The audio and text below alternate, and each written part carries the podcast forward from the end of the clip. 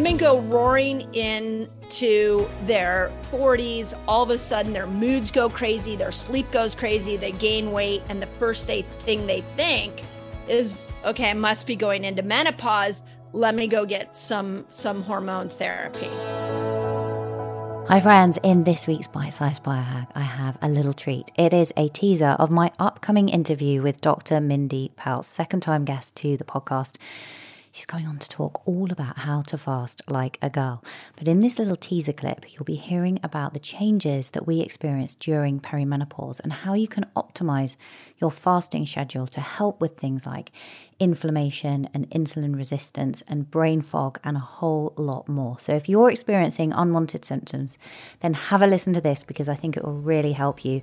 And tune back in next Tuesday for the full interview with Dr. Mindy Pelz. To all the perimenopausal women out there, like, you know, my heart just goes out to you because I think when we go roaring into our 40s, we don't realize what's about to hormonally change for us. Mm. So, the first thing we have to realize for perimenopausal women is the lifestyle you did at 30 is not going to necessarily work for you at 40. The diet and exercise plan that kept you in great shape at 35 doesn't do this have the same effect at 45 so what one of my big visions for women is that at 40 as we see that the ovaries are going into retirement our sex hormones are going to kind of get a little wacky that we start to look at our lifestyle differently. And and i wrote a whole book on that. It'll it'll come back out in june. It's called the menopause reset and it's really five things that every woman should do after 40 to be able to flow, no pun intended, with, with the changes of, of their hormones. And so, um, with that in mind, the biggest thing that perimenopausal women should know is that in the beginning stages of our 40s, our estrogen is going up and down. So, what that means to us is that we're going to have days we feel completely normal, and we're going to have days where we feel horrible. Um, and uh, when estrogen goes low, a couple of things happen uh, hot flashes. So, hot flashes is a dramatic drop of estrogen. Um, we're also going to see that our skin, our hair, uh, estrogen really uh, produces collagen. So we're going to see all of a sudden the wrinkles show up and the hair changes, our nails change. And so much of that is because estrogen is doing this up and down. We also are going to notice that estrogen at her peak, our, our brain is very mentally clear. We can handle a lot of stress. And then the next day, we can't handle stress at all because estrogen has dropped. And then outside of that, the biggest one that I think we're just not talking enough about is that as estrogen drops, you become more insulin resistant, which is why I feel like women over 40 really need to know how to fast. Mm-hmm. And the best way to, to do that is follow what we just said the fasting cycle I just mapped out One of the many benefits of being part of my membership, the Female Biohacker Collective, is that you get to ask my special podcast guests your questions. And my members have the wonderful opportunity of asking Dr. Mindy Pelz their questions in relation to fasting, optimizing around the menstrual cycle, and perimenopause, and a whole lot more. If you'd like to be part of an amazing community of women and get your questions answered alongside monthly live masterclasses, biohacking toolkits, and live challenges with me and my team, then head over to www.femalebiohacker.com to learn more. That's www.femalebiohacker.com to learn more. The challenge is what happens if you have a 60 day cycle?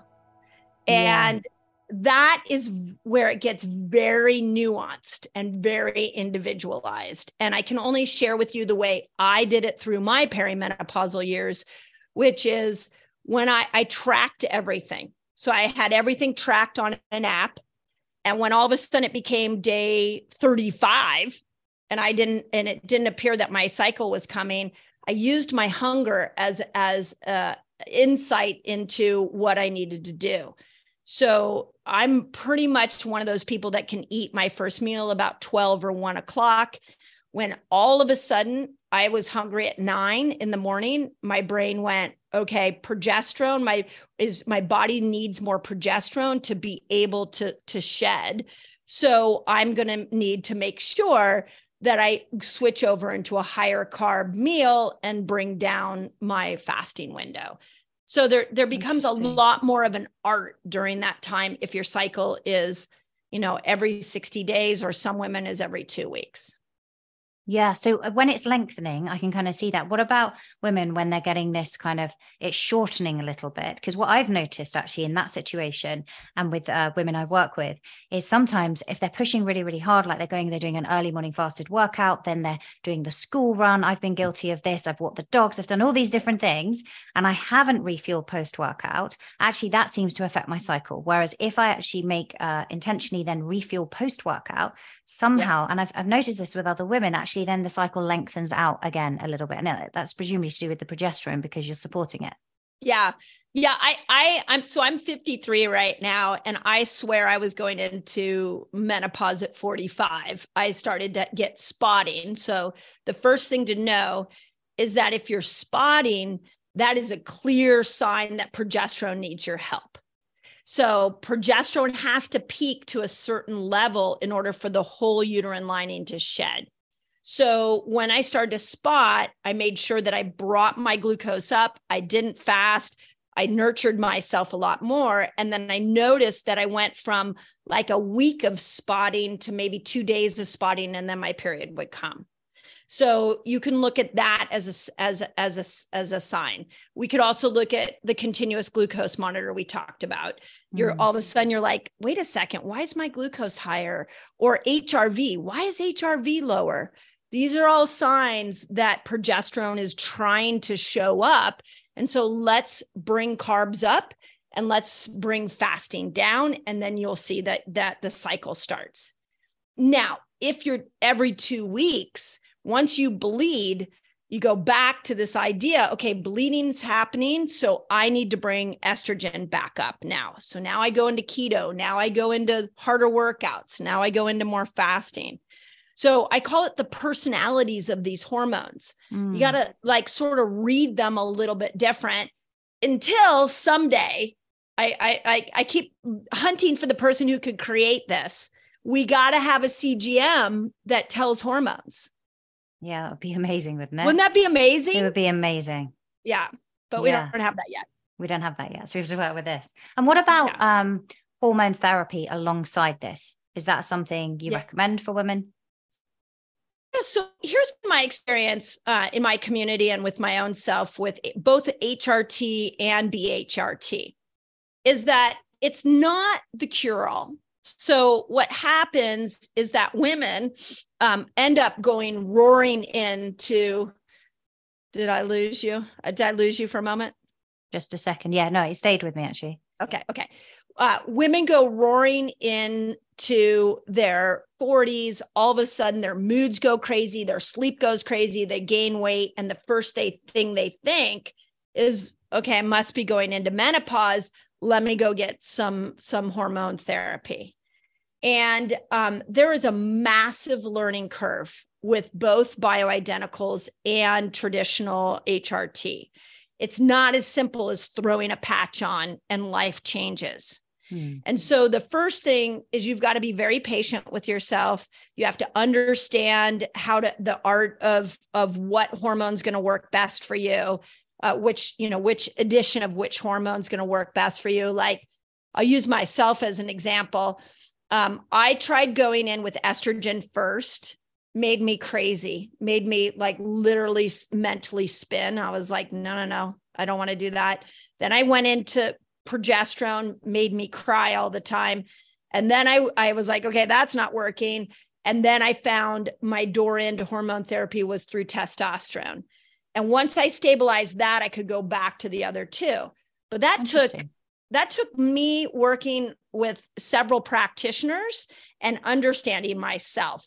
So it's i'm I, am i am a fan of hormone therapy but i also want you to understand that it may there's a learning curve for you and there's no one size fits all the other part of that conversation that i really really can't emphasize enough is you are going to still have to clean up your lifestyle. You still are going to have to learn how to fast, like we're talking about. You're still going to need to learn how to go high carb and low carb.